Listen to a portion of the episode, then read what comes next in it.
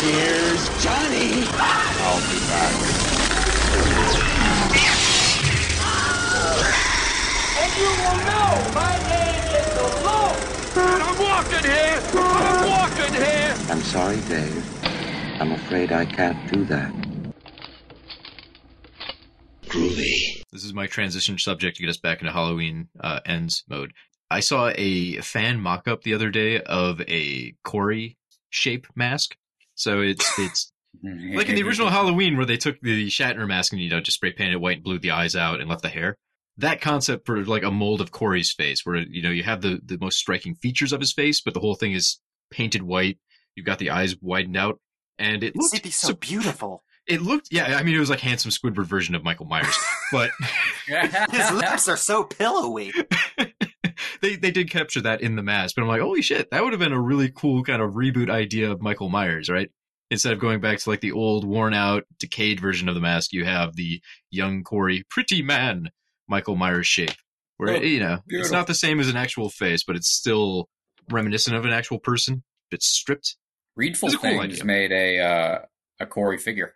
Oh, really? Already, wow. Does it does it have the clown mask, scarecrow mask? It does, yeah. Scarecrow mask. It's it's a clown though. I don't care what anybody says. It's a clown. It's a clown crew. Uh, the first thing that came to mind was clown when I was talking to you. I'm like, no, no, no, that was definitely scarecrow. I, I Well, see, they were making it that- extra of Halloween, so it's a spooky type of clown. Ooh, it's the clown from Scarecrows can Scooby Doo. Where are you? I Why mm-hmm. can't sure. scarecrows also be clowns? Scarecrows can be clowns. I, I mean, yeah, sure. I don't think it's very common.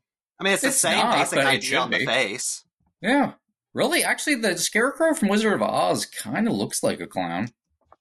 It's Mm. more like a like a clown than a scarecrow. I never liked the scarecrow Wizard of Oz. Just in general, you don't like him as a person, or you don't like him as a design. Both, mostly a person, except when it was Alan Cumming. I don't think we can start the show this way because it's just going to be us screaming at each other for like a half hour. Okay, well, why don't you start the show? All right, let's uh, start proper. Welcome to Box. Oh fuck! I hit my board. Good. good. Uh, Glad to yank my- hear. Going well. yeah. The shape got me. Oh. The shape is monumental. the shape's just a man. Uh, take two. Welcome to Box Office Paul, your one-stop podcast for movies, madness, and moxie. I'm your host, Cody, and as a white dude with a podcast, it turns out I have loud opinions about David Gordon Green's closing chapter in the Halloween franchise. For now, uh, join me today to talk our way through it are my co-host Mike. Say hello, Mike. Do you like what you see, Scarecrow? Hate it, instantly hate it. And Jamie. Say hello, Jamie. I cannot tell you how badly I want a T-shirt that says "Corey is monumental," and it's just a screen cap of them looking awkward at that party. I would I would buy that and then just graffiti it with a sharpie to make it say Cody is monumental. I would I would make it about me, hundred percent. Can someone please make a poster or something that says Cody is monumental on it with just a picture of Cody smiling? Going, hey, that'd be Halloween. Halloween's pretty fun. Halloween's neat. I'm just imagining the poster to Barbarian, but it's Cody standing in that doorway with like a mimosa. Hey, Oh, I thought you were going to be talking about the suitcase one. Like, first, I'm just stuck in that fucking suitcase with like a drink in my hand. Fucking Cody Carpenter. My hand is riff. through. My hand is through the bars of the suitcase, but I'm holding a bottle of booze. I can't get through the bars, so it's like hell. well, I'm like a just raccoon with something cover. shiny. I can't. Yeah, I can't let it go. Once it's in my hand, I got to keep it. Oh no.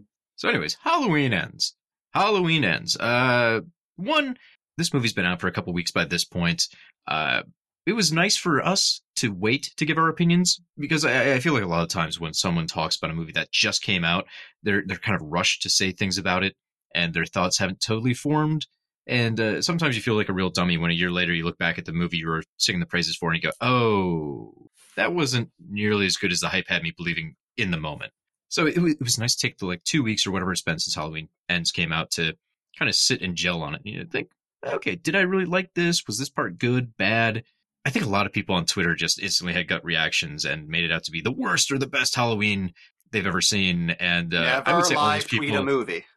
Exactly. All those people are wrong. This is a movie, in my opinion. It's fine. Uh, but Mike and Jamie, you guys both appreciated the film, I think, a lot more than I did.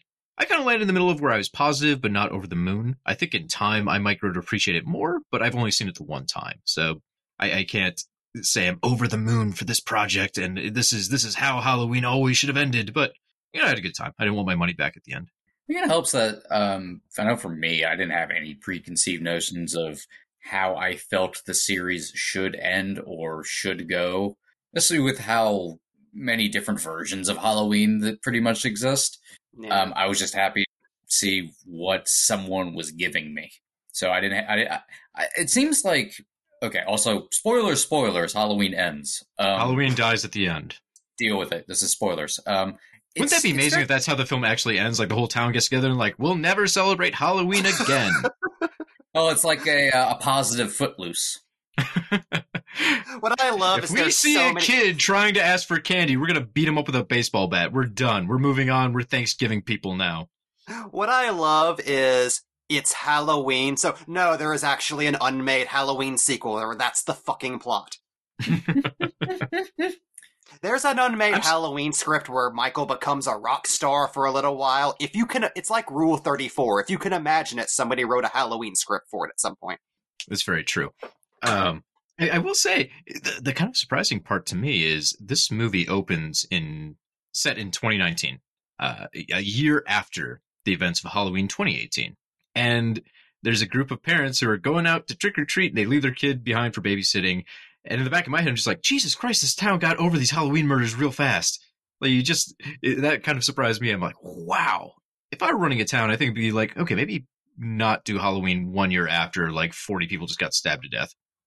Cody, has the pandemic taught you nothing about society? That is very. I mean, I I rolled with it, but that was one of those first things where I'm like, wait a minute, I'm not quite sure I follow this. I guess this is just how Haddonfield is.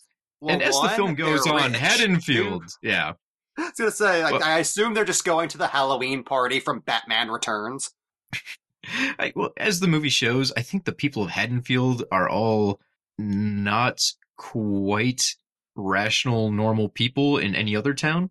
They they kind of portray the folks of Haddonfield of being, I, I would say, prone to mob violence, to frenzies, to most of them are almost cartoonishly cruel or evil. so you're in saying parts. this is the most realistic slasher series ever? I'm saying there's there's a very intentional portrayal of the town as being oversized. Uh, That's if not, it's just like maybe that's how they just David Gordon Green just naturally writes characters as all assholes. But I, I want to give him the benefit of the doubt and assume this was a choice to be like, okay, if we're talking about the in- infection of evil in a person, a town can be infected the same way. Yeah, Very well, that's so. why that's why I found so interesting about uh, both Halloween ends, but uh, just kind of like this trilogy as a whole is that it's really Michael is g- goes back to the John Carpenter. Michael is a concept. The he is the concept of the boogeyman is the concept of evil is the shape, and it's really almost a, more about Haddonfield and how both the nature and nurture around a town can like alter the perception of evil and that's what um that's why I think like Corey ends up being like kind of uh more is interesting like not um an offshoot of Michael but can kind of like come from the the same cloth because of the town it's like it's all Michael affects the town this way the town then affects someone else this way and it repeats a cycle Yeah, I think that's one of the things that's so that, was so shocking and fascinating about that cold open, which might seriously be one of the most shocking openings I've ever seen in a horror movie. nobody in that audience is expecting things to go that way before the opening credits. Oh yeah Well, that's that's the the where I was really on board. Actually, that first scene, I'm like, oh, okay. So we're starting just a year later. Technically, Michael's on the loose. He could appear now, is what you'd expect. So they kind of play that fake out. Uh, and then killing a kid, a little taboo still, especially in a, a larger popular movie. So I was excited there. That that was the most tense part of the movie for me because you don't know one if this is just going to be a prank and this is a shitty kid. Michael pops up afterwards to scare him. Two, if Michael's there from the beginning, or you get this kind of ending where nope, it was a fake out. There's no Michael. There's no whatever. Uh, I kind of assumed they were leaning towards Corey was going to kill this kid in cold blood. So there, there was a lot of open questions in the air watching that opening scene, and that was exciting, especially for a Halloween franchise entry. There's only so many avenues you think they're going to pursue. So them being able to do something that's surprising to the audience is, well, pretty rare. Which is also such a and it- fascinating inversion of just the basic Halloween trope of babysitters are and children are both safe unless Michael is getting them. Like the idea of like both a child tormenting a babysitter and the babysitter then accidentally killing him is so off the book for any Halloween because that's something that's prominent in the first movie is uh, like the relative safety of Laurie's neighborhood and the teenagers and their relationship with the kids. Green's first Halloween also continues that, where we see that very warm, like two ki- two people who are essentially kids getting along together relationship with the babysitter and her kid in that movie. So just from moment one, it just feels like okay, something is irrevocably broken about the Halloween universe now, and it's going to continue breaking for the duration of the film. What I'd say too, if we're looking at the character of Corey throughout the film, they always are contrasting him or comparing him to Michael Myers. You know, they have him do the same iconic sit-up motion that Michael does in the first film. So we have this opening scene where a babysitter's around and there's a kid who uh, dies. This one, they're they're showing the contrast, I think, between them. Like Laurie mentions on later on, there there's two forms of evil. So in the first Halloween, we see a kid stab his sister to death, like very intentionally murder uh, in cold blood. This one, Corey is having an emotional outburst as he's panicking, trying to get out of this room, and accidentally kills the kid. And so it's very verbal, it's emotional, and it's an accident. So it's kind of the flip flop of the death of the first film. So And- you get that nice kind of compare and contrast foil idea going between the two immediately from that. Yeah, and it's both from um I think a writing, directing, and acting standpoint.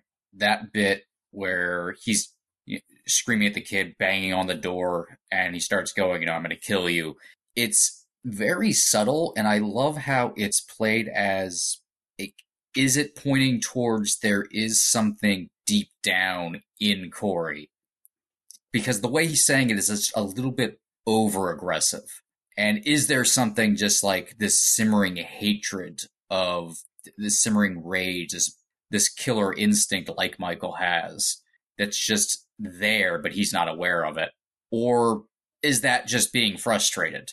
And I, I I love I love that ambiguity throughout the film. Like where does nature and nurture start and end with this kind of thing? Because you you you get the the very subtle subtle and not so subtle setups with his mother, of course. So you, you get a sense of where he comes from and what kind of things are underneath the surface of him.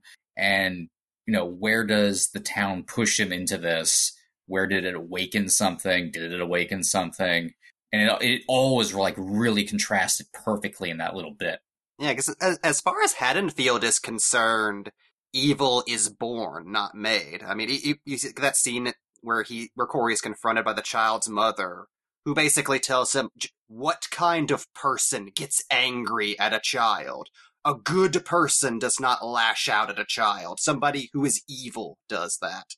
It's like the existence of Michael has primed everyone for this idea of supernatural evil that just comes into the world and hides among us.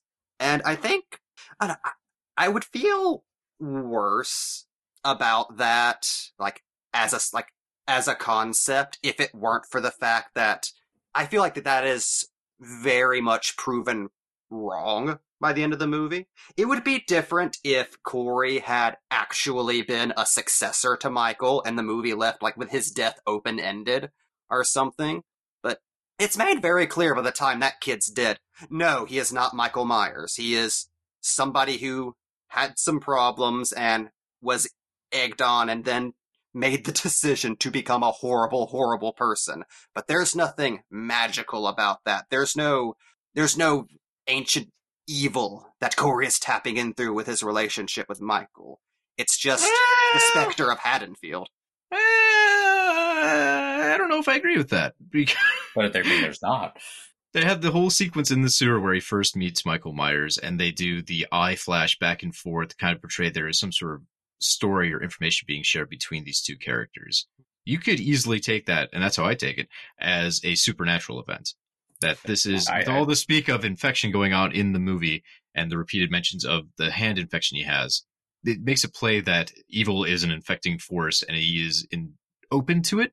He's been exposed, and the evil of Michael Myers is essentially taking him over as the film goes on. Okay, well, the eye flashes is Corey having a mental break moment by looking into the face of evil. That's not like a transference where Michael is seeing all of his memories. Yeah, I, it could be I- very easily read as that, but I've ne- Green has never gone like that literal with anything in the trilogy.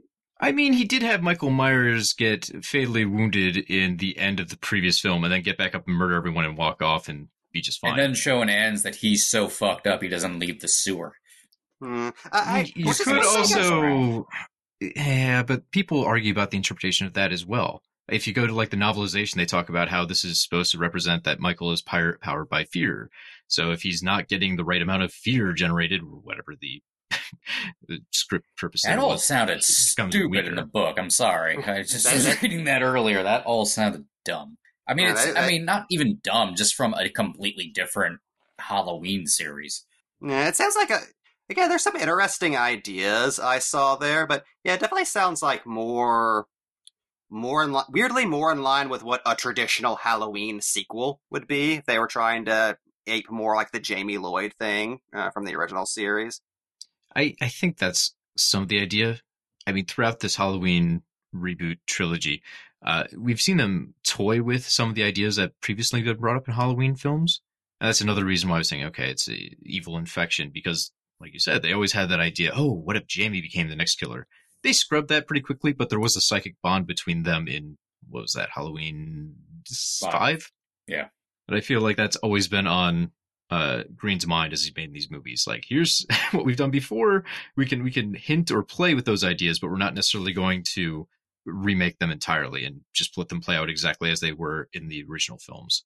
I like a lot of the remixes we get, like Michael in the sewer with being watched over by like this hermit guy. Like I, I like that. That's from the beginning of five. You know, that's that's kind of cool. Uh, Corey in a way is is kind of like Jamie. It's playing with the idea of evil transference, just not in like Thorn occult bullshit type of a way.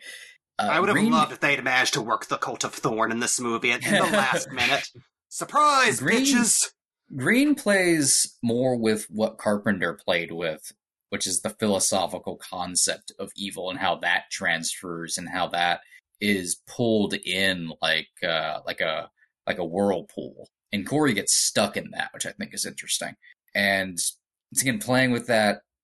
What is like what is deep down kind of broken and and hateful with Corey, based on his upbringing based based on that nurture and michael is more the nature of evil and kind of like he, and corey gets stuck in a gets stuck in a crosswind of wanting to become michael almost as like a self penance and, I, and I, I see a lot of people seem to be missing because it's very only subtly mentioned that he does have an infection so his mind is getting like a little fucked up as the movie goes on so that's kind of like pushing him along. That's right. And- An infection of evil.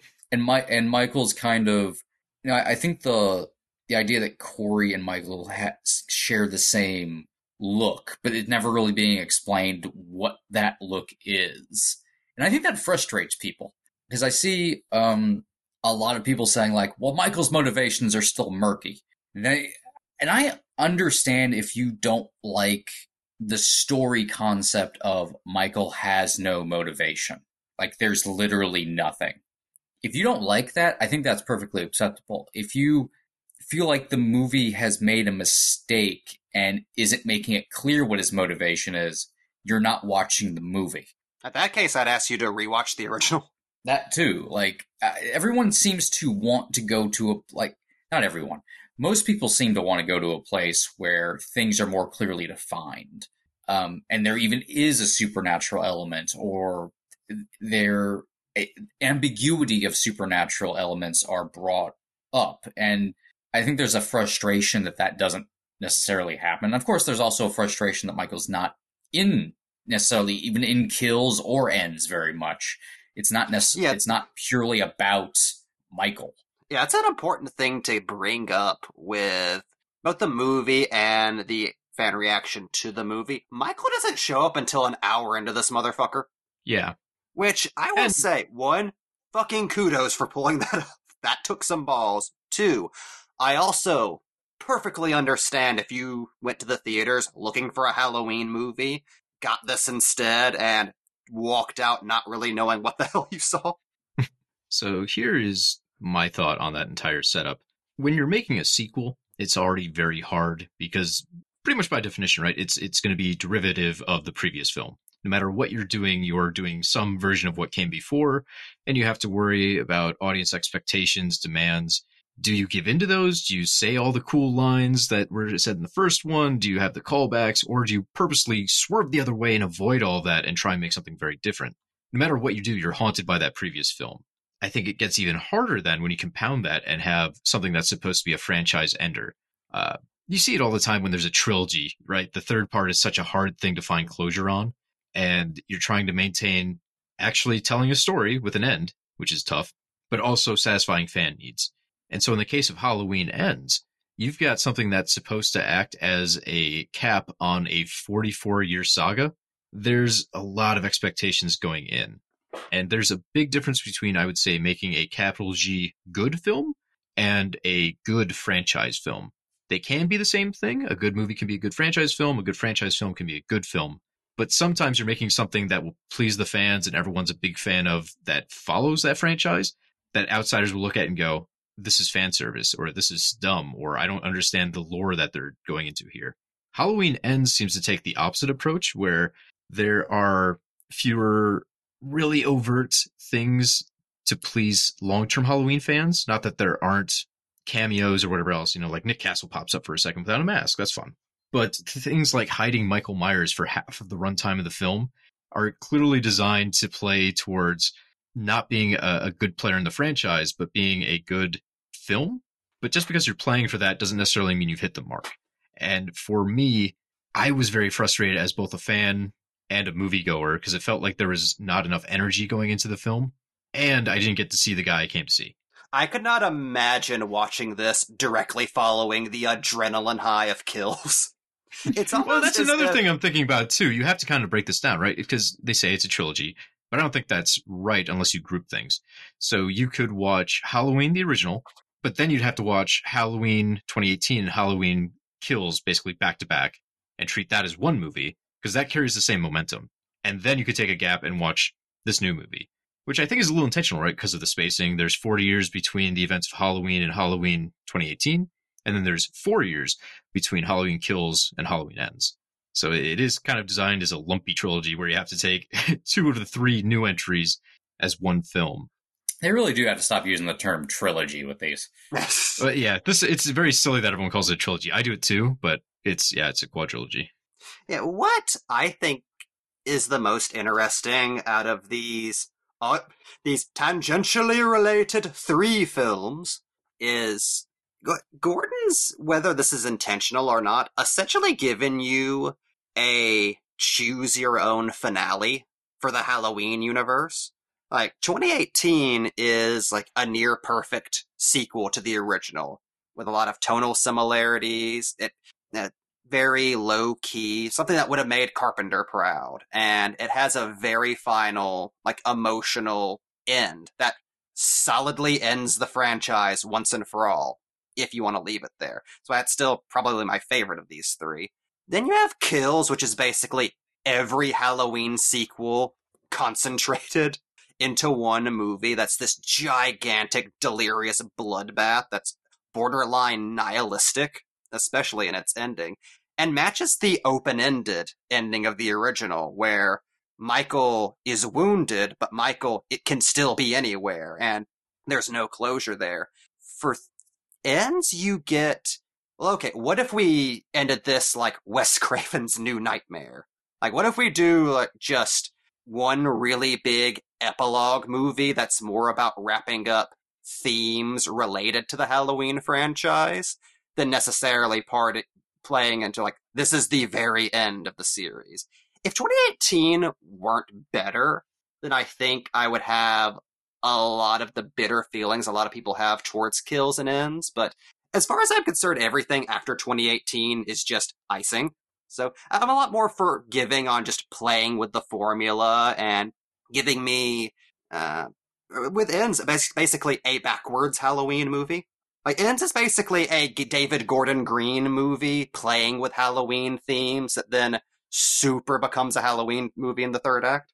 I think even if I didn't like ends or ends or kills, I think it should be appreciated that Green didn't take in all of the sequels into account as to how to make Halloween sequels. 2018 is the formulaic sequel. I don't mean formulaic in a in a bad way. Just like that is the natural way you do a sequel to Halloween. It's what any logical but, person would want. Yeah, but then after that was done, there's there's two ways you can you can go about it afterwards. You do the normal slasher thing and just continue to do that. Continue just making sequels to Halloween, or you continue making sequels to the story you've set up. And Green put those other sequels and what they mean in pop culture and everything else out of the way and continue to make sequel stories. And I, I think that actually should be commended because it would have been a lot safer to have done the opposite or at least even skew these more towards that. Um, and I once again totally understand, especially ends if you don't like ends. Ends is just something that really, especially when I rewatched it, really just spoke to me and, and spoke to me as a as both a fan of the original um, and how Carpenter viewed the original because that, that that's to me what it's about is putting all of all the other sequels, all of what Halloween became out of the purview and focusing purely on that, distilled down. And just from being able to have this thing that speaks on philosophy and the ambiguity of there being no answers like that's that's what ends did for me. And it, it just really makes you think and and upon rewatching it gave me more to ponder and it, it was being able to pick up on even more little little things. They're nice, like cool little nods. Like uh, I noticed when Michael stabbed um, to the table, he flutters around like a butterfly pinned to a board. Like there's there's all these little bits and pieces Green kind of like puts in there that aren't just cool nods, but are interesting psychological and philosophical callbacks to both the series at large and Carpenter's original. Yeah, I think that's one of the reasons I was very baffled and miffed, despite enjoying the movie, by the reset on Laurie Strode at the beginning after her uh, vowing to track down Michael forever at the end of Kills. That is such a such a complete 180. You could almost take the other Halloween movies out of the like out of the equation just pretend this is H2O and this is just what happened after the original. But it's it's really surprising and all the momentum from kills is essentially gone not just from the time jump but it feels like oh wow there should have been like a third movie between those two that that kind of explained how she came to be at peace like dude's just yeah. living in in in the sewers that seems like a place she'd check well what like i said i was very miffed by that initially but the more i've dwelled on it and especially after like hearing Jamie Lee Curtis talking about that and finding out that like a lot of where her character ended up came directly from her for the first time in any Halloween series she was allowed to have ideas about Laurie Strode. It was amazing. And I don't, I kind of like how like the breaking of traditional both traditional movie thinking and traditional sequel thinking where yeah she said all of that badass stuff from a hospital bed. And then her, she found out her daughter was died and she, she just had to take care of her granddaughter and actually be a loving mother for her instead of dedicating her life to destroying Michael. Again, I would have liked maybe something a little bit more of just going into the road to how, what got Laurie there. But I, I really appreciate both Curtis and Green basically being like, okay, let's see a final act for a character which isn't defined by violence or just trying to kill the thing you hate you hate like let's show that if a lot of fucked up shit happens to you maybe you can just go to therapy and protect the people you love, and that will heal you. And it's a little bit of Laurie. She's trying, which um, is something I appreciated. She's not like fully healed or anything like that, but she's trying so hard to be wh- who Laurie Strode was going to be before the events of Halloween. And she has to be, she, you know, things like having to bake a pumpkin pie and like all these like tradition things. And it is very like that's not the Laurie we were introduced in 2018, but it's the Laurie we were introduced to in the beginning of the original Halloween. Yes. Like for a movie that goes so off the book, there is a lot of symmetry here where like when you look for it. But just it's just it's just never where you expect it to be. But yeah, like the stuff with Laurie is both weird, but I kind of fucks with it. I think taken as a solo film, you know, if you'd never watched Kills or Halloween 2018, or maybe even the original, it would be easier to accept. This is back to my point before about making a franchise capper. It's it's frustrating for me to jump into this movie and then have there be essentially a soft reset in scenario and character uh, between parts three and four. Does it make sense? Yeah, you can justify it. Um, do I hate it? No, but it, it's it's confusing and it does kind of rob the natural inertia the films had going. Like I said, I could not imagine anything more jarring than sitting down and trying to watch four, the original and the Gordon David Gordon Green trilogy back to back and watching that tone bounce all over the place. I, I, think if they wanted to get people more on board with this, and it's mixed, there are some people that really absolutely hated kills but are very big fans of ends. They could have started with something like ends in place of Halloween 2018 because this feels like they're introducing some ideas and characters that need or could have used time to flourish, and you could make a whole trilogy out of that, and it'd be pretty satisfying. Putting this all into the last film, I think, does a disservice to what they're trying to do because now Corey really, it's a two hour movie, but Corey at the back half has to now compete with Michael Myers for screen time and interest. And you're also shepherding along a guy who's like, okay, we're showing he had a trauma. Now we're showing he was a good guy, but now he's doing bad things and now he is evil you've got to really go through that arc fast, and it's tough to do. Yeah, and I, yeah, I and I get when people are like completely rejecting it.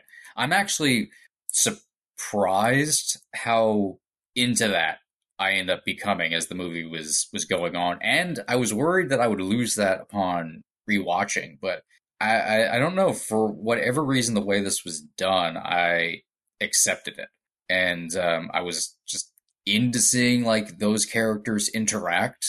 I know I, I'm, I'm surprised by my own reaction towards ends, which is positive, which is weird.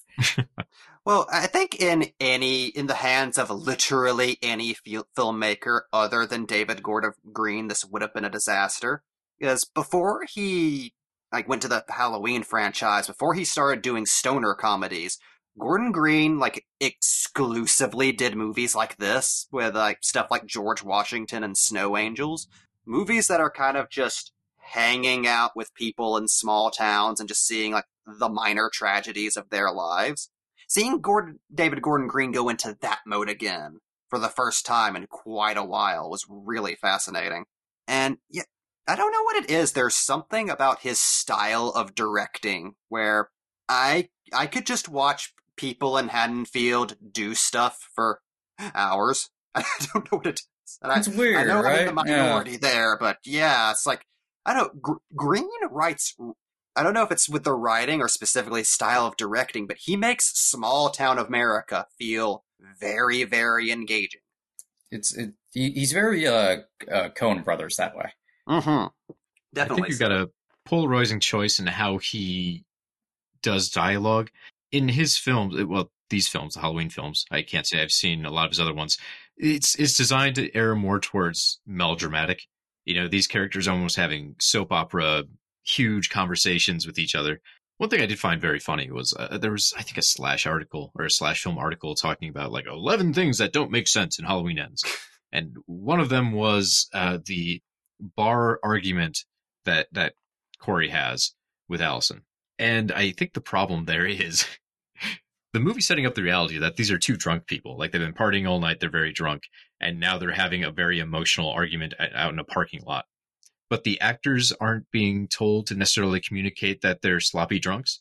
As a person who spent a lot of time in bars, uh, the acting style doesn't reflect realism, but the the the way they're talking relatively close to each other but past each other, like they're on the same theme, but they're not actually bouncing ideas back and forth off at, at each other. They're they're both saying their piece and making no connections.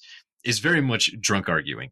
So it, it's almost like the the lines are written correctly for drunk people and realism, but the acting style isn't. So it makes a mental disconnect in my mind watching that scene where I'm like, sober people wouldn't talk like this and have it be a meaningful conversation. Oh, right, they're not sober people. This would also explain why they're able to like kind of patch things up the next day. Because how many times have you sobered up and then been like, boy, said some dumb shit. I better go eat shit and uh, apologize and make a walk of shame over the person's house and just you know tell them I wasn't in my right mind. That's a weird thing with movies in general. I always find whenever drunk people start arguing in movies, it's like they've sobered up immediately. Oh, because Yeah. no actor wants to look stupid while doing a big emotional argument scene. That's Also, it. You really to- to you need point- more like vocalization slurring. You need like big oversized hand movements. People might even fall down. You gotta you gotta be sloppy it, it, to sell it. The amount of alcohol they're ingesting for the scene, you know, it's like this is this is too underplayed and immediately feels like wait did did like a time lapse happen?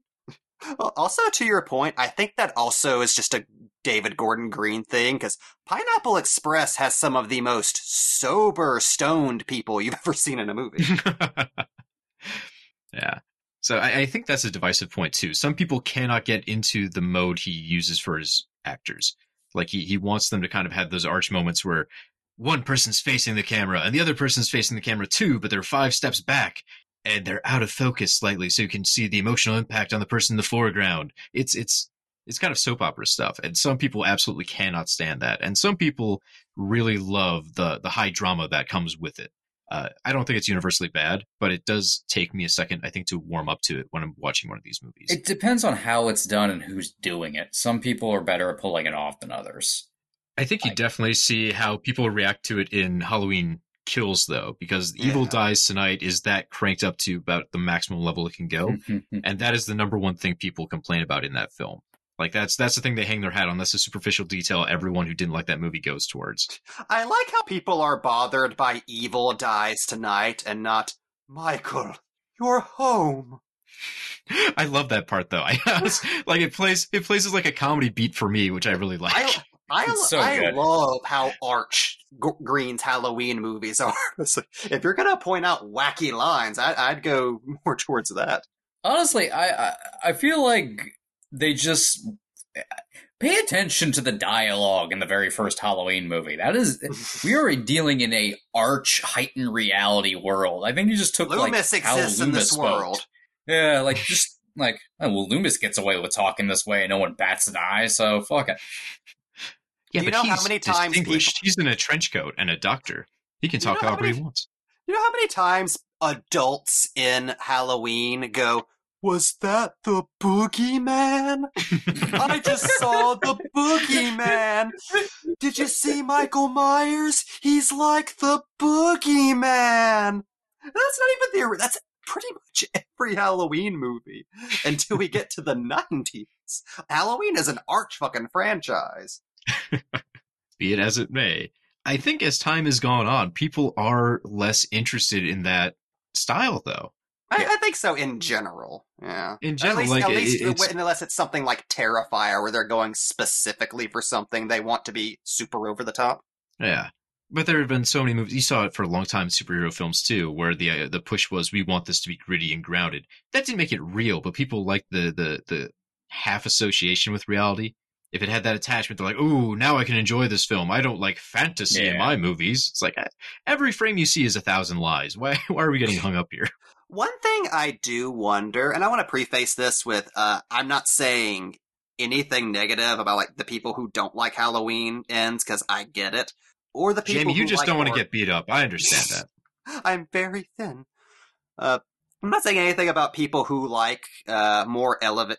Uh, I'm not gonna say elevated horror, but who likes stuff that runs a little bit Ooh, more. yeah, get off the show. But I kind of wonder if something that fucks with people a little bit is you have Green directs specifically this movie with the style of an A24 quote unquote elevated horror movie, but it still has that arch Halloween dialogue. It's still fair. It can still be very campy in some places. I wonder if getting that style but not that content kind of fucks with people's heads a little bit. Well, here's the area I would.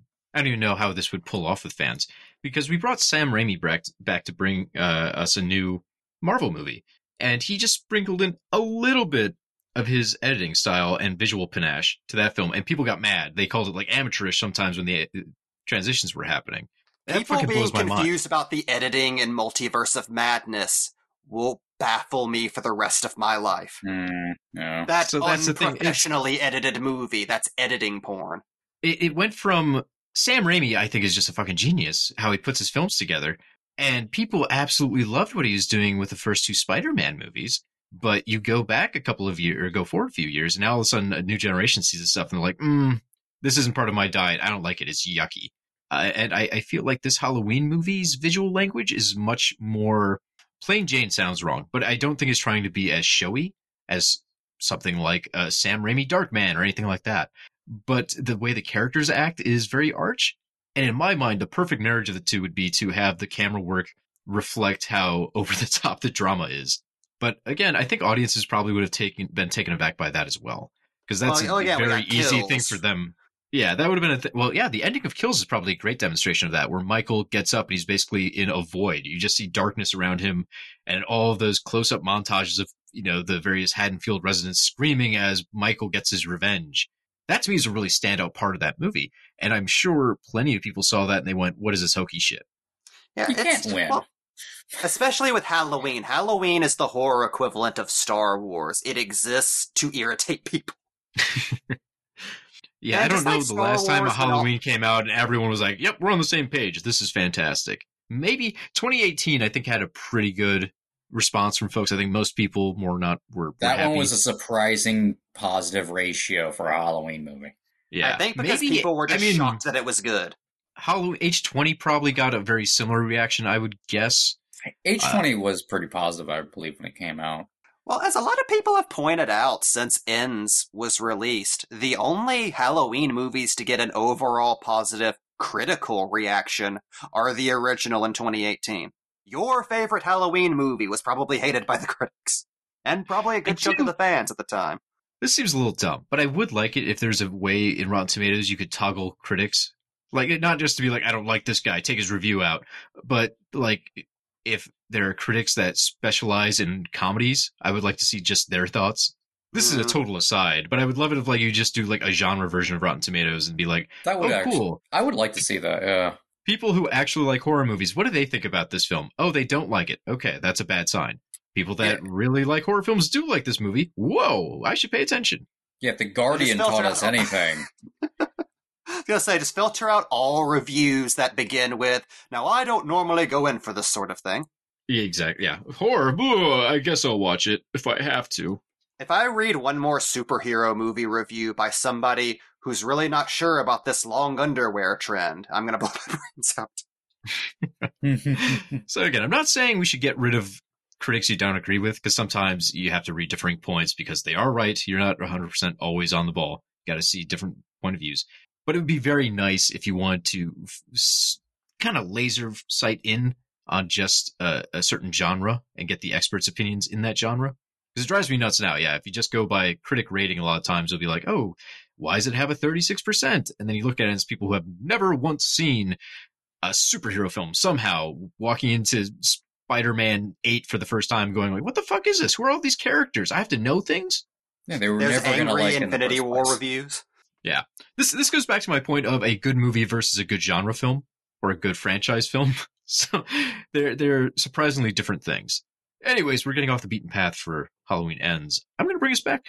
I would say my baseline for Halloween Ends as a Halloween film was pretty low, and I got what I wanted. So that's why I'm not mad. I'm kind of disappointed because I would have enjoyed a more typical Halloween entry as a Halloween fan. More Michael to finish things off on a strong note would have been great. Uh, but my expectations were I want Laurie Strode to survive.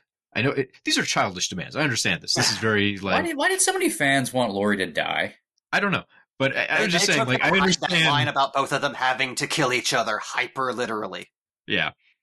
Uh, so I wanted Laurie to live. That like if they had killed Laurie off, I would have been upset. And I, I get that's a childish, emotional way to look at movies. Like, oh, the thing I wanted Same, to though. happen didn't happen. I hate it. But as a genre fan, or uh, not even a genre, just as a franchise fan, I think many of our demands are very childish. So you just have to accept that.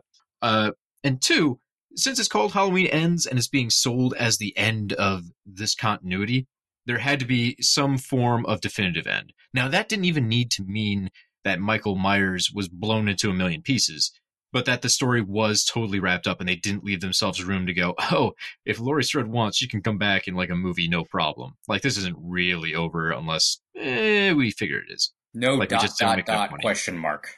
Yeah. So in this one, having Michael Myers thrown into an industrial shredder uh, and pulped up, I'm like, okay, yeah. If I liked this movie more, that'd be a get up and cheer moment. Um, having Laurie survive, great. Those those shots of the house still and calm instead of having Yes. Michael Myers breathing over them. Great So good. callback as fan service. You know, it, it adds a really good bookend to this from the first movie, and it does close everything. We didn't even get a hint that, like, oh, Corey's still alive somewhere. His body is missing from the morgue. Uh, from what I've been seeing online, though, apparently that was a, a part of like the original ending. Corey's body was like going to go missing, and I'm glad they didn't do that because, Yeah. thank God, it really does feel like, oh, they call it Halloween Ends, and they weren't jerking us around. They they actually ended the franchise. Yeah, if they weren't gonna do any kind of like last minute, like half redemption or something for Corey, then it was very important to the themes of that movie that he be dead in the fucking ground.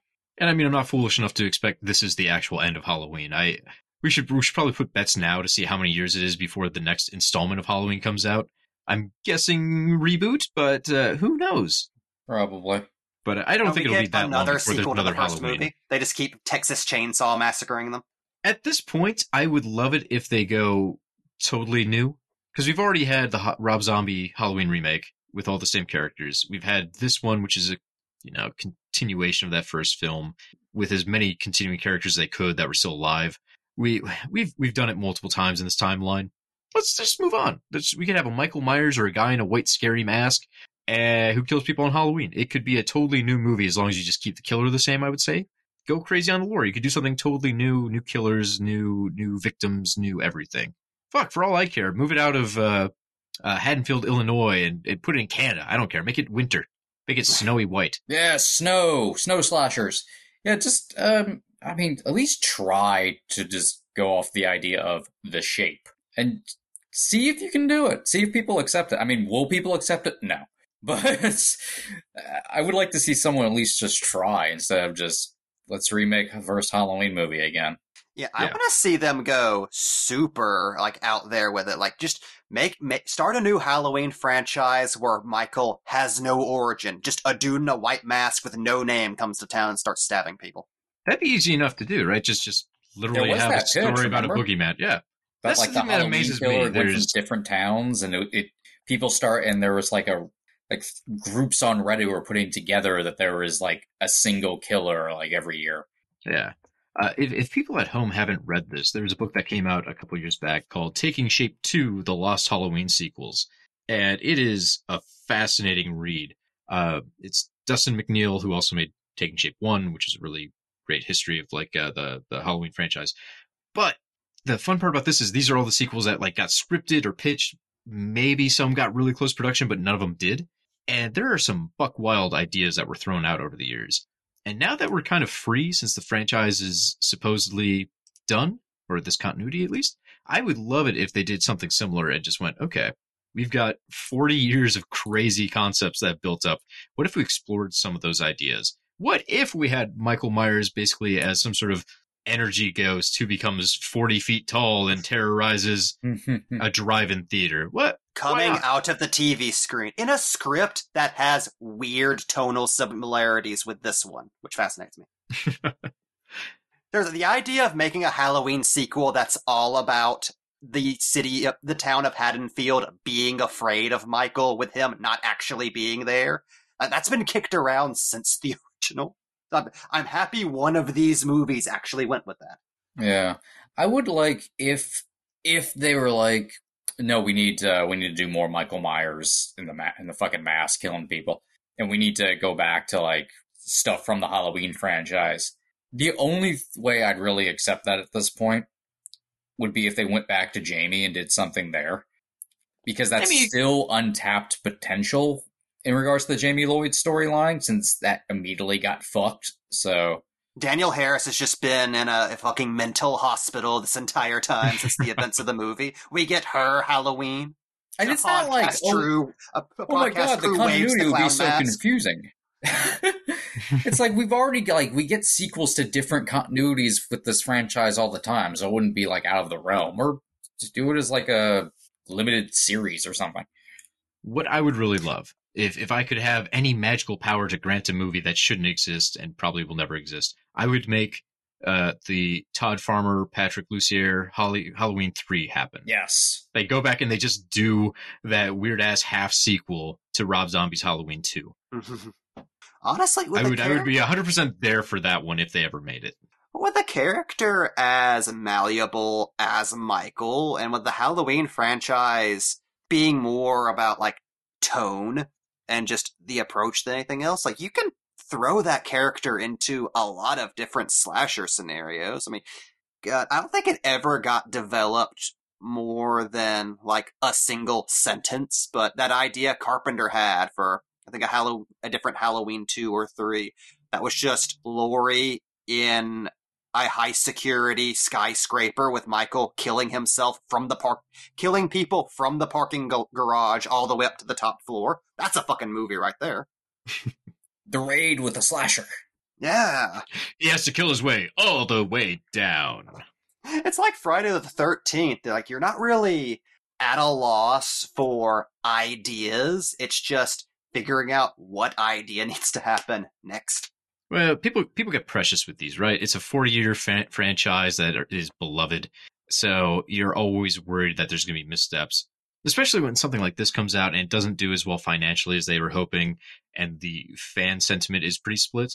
So they're going to overreact the next time they make one of these because they're, they're the money men will panic and think like, okay, we can't make less money than last time. We've got to bo- bolster the popularity somehow. Focus group it. The important thing it's, is it's that- catching lightning in a bottle.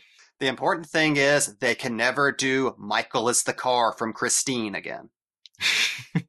Want to bet? Seriously, that's all I could think of this entire movie to the point where it seems very blatantly intentional. Oh, uh, oh no, it is. I mean, a Yeah. Corey's last name is Cunningham, and that entire um that that scene with the bullies at the um junkyard. That's just a scene from Christine. Which, If God, Christine had thumbs, could operate a blowtorch. uh, uh, who, who knows what Bryan Fuller is working on with his reboot? Which, by the way, like I, I do wish we got a little bit more of Michael in this movie, and I can understand people being disappointed with just how little he's even physically able to do in this film. There will be, for me personally, there will be no cooler idea of Michael Myers than him being this misshapen troll living in a cave outside of town with a madman outside dragging hapless victims over to him so he Michael can gobble them up whole. Oh, he's literally a monster, carving his mask into the rock in his cave. I love that shit. I, actually, again, I think that might be one of the things, one of the reasons the mishmash of tone and style kind of works for me. There's something about that very like naturalistic small town America, like prestige film look mixed with going into the realm of high myth with Michael, with just how he's presented. It- It's it- Lynchian. it feel it's yeah, it's very true detective. I felt like something Cary Fukunaga would direct. Yeah, it's, it's Michael at that point is the is the si- simmering notion of uh unspoken of fear and brutality and evil that's in a small town. Michael, are you are you saying that the real Michael Myers is within us all? I'm saying that maybe Dennis Hopper is around the corner huffing gas. See, no, okay. Here's here's the difference in my mind. In Halloween Ends, we get the idea that Haddonfield is just filled with really violent assholes. Like everyone, if they could, would stab everyone else to death. Blue Velvet, you definitely have those people, but I think it's trying to say deep down, all of us are perverts, which is something we didn't quite get from Halloween. Well, no, no, no. See, at the end of Blue Velvet, because Dennis Hopper is dead, his uh, grip of perversion is no longer on that town that I think is both in the 50s and the 80s at once. So he's the one You who know, kept I- it out of out of the time stream. You know, I really like Dennis Hopper in River's Edge. He's really good in that. It's a good movie. uh, alternate ending to Blue Velvet. After Frank has been dispatched, we close in on Kyle MacLachlan, who is now back to his normal 50s life and girlfriend, and the birds are singing. He cracks open a Pabst Blue Ribbon as the camera slowly closes in on the PBR logo. Dun dun dun! Ooh, Cody, sing Blue Velvet. She had blue velvet. Oh, we've been demonetized. Good. They're gonna take back MeUndies. Yeah. No, not me, Andy. Is that is that who we're supposed to be promoting? Is that yet? Is that now? No. I was gonna say I've received no underpants in the mail, so I don't know who I'm supposed to hawk for. Send me underpants. Please don't actually. Uh, anyone listening to the show, please do not send me underpants. Send Cody used underpants. I Do it. know underpants, not even used ones. You don't want brand Send- new underpants? I, see, my dream, I've talked, I've spoken about this, is to have a new fresh pair of underwear every day. Uh, Mike, Ooh, I and do not see my problem here with fresh underpants. A lot of the times, like the elastic is a little too tight. You know, you want it to kind of wear out and loosen a little bit. In my mind, uh, so you you need a, a wear or two. Sensitive. kind of skin. Uh, I just I like a looser waistband, but not like loose enough where it's just falling off you. You know, you gotta you gotta wear those in a wash cycle or two. Gets the perfect elasticity for underpants. So the fresh ones every day, you just be living in that hell. falling off of you, just walking around and out, out and about in the world with nothing. Well, that's what I'm underwear saying. You don't want to order like an extra large, you know, like two sizes too big because you don't want that elastic deal. They're gonna they're what's the point of wearing? them? They're I know what slip off you. size underwear I wear. Yeah, I it still perfect feels more comfortable when it wears out a little bit in the wash. I Send know, I me like it your snug. package to Box Office Pulp. Wants your underwear.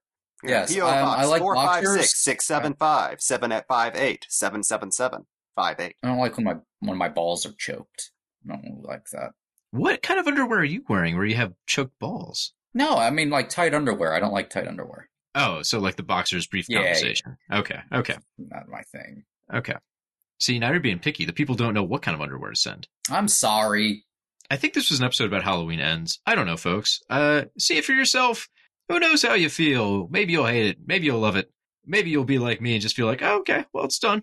I guess it's weird if you're listening to this episode and you haven't seen it because we already told you That Michael Myers gets turned on into your part, folks at home. Yeah, you you fucking heard the yet. yeah. What were you doing? Jesus, all right, get out of here. This is confusing to me, and I don't even like this scenario. But if you liked this show or completely disagreed with it, you can find more at boxofficepulp.com. Of course, we are on your favorite, favorite podcatchers such as Apple Podcasts, Spotify, Amazon Music, Stitcher.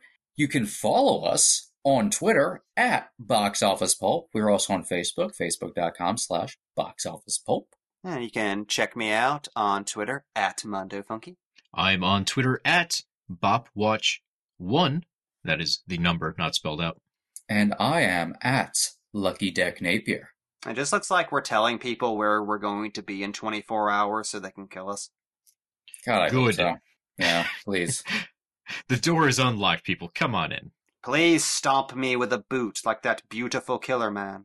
I'm still stuck on the idea of just that perfect, handsome Michael Myers Corey mask. I think somehow he magically just has that perfectly white mask. That's that's the way they should have gone. That would have been the ultimate end credit scene. Corey's back in a perfect masked version of his own face, walking around stabbing. Stabbing you with his chiseled fucking chin. Yeah, I, I, lo- I will not like. I, there's a there. Most criticisms of Halloween ends I get people who are complaining about Rohan Campbell being too good looking to be a serial killer. Fucking destroy me. he can't be a bullied nerd. He's handsome. It's like, d- do you remember the first movie where Laurie s- snatches the mask off of Michael and he looks like a male model? Also, stop sending death threats. yeah, just in general, no matter what it is you're angry about, and like unless you were talking about a United States senator that's taking your rights away, just tamp down the anger a little bit. I will continue to say fuck Ron Johnson. You can't stop me. Fuck that guy. Agreed. Doesn't show Send good. your fucks to Ron Johnson. oh god, uh, I'll forward them. Just send them my way, and I'll just make sure he gets him. Fuck that guy. I think we wrapped like eight times now. Are people still listening? Is this the post joke or is this the actual like ending of the show? Please you tell me haven't something. said get the hell out of here yet. Oh, what are you doing? Get the hell out of here! It's a wrap. There you go, Matthew Broderick there at the end. It turned. Well, it really turned into me being in the shower and being, like, "Why is this still happening? Go home." And like that, he's gone.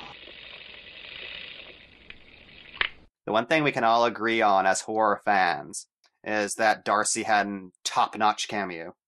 A It is plus. a little A, plus. It is a little disappointing that the novelization gave her the uh, impaled on a rack death. That would have been uh, pretty funny. Darcy implied, actually didn't even really imply. She pretty much flat out said that there's going to be um extended cut. Yeah, there was chatter that there was like an extra ten minutes that was going to be on the DVD, but they they did an early announcement where they showed the features on the DVD. It was pretty bare bones. Uh, so either they left out some of the things from the announcement of what's being thrown on there, or they decided to hold back on that cut for now. My I hold kinda back 'cause they did they did two releases for Kills, I believe.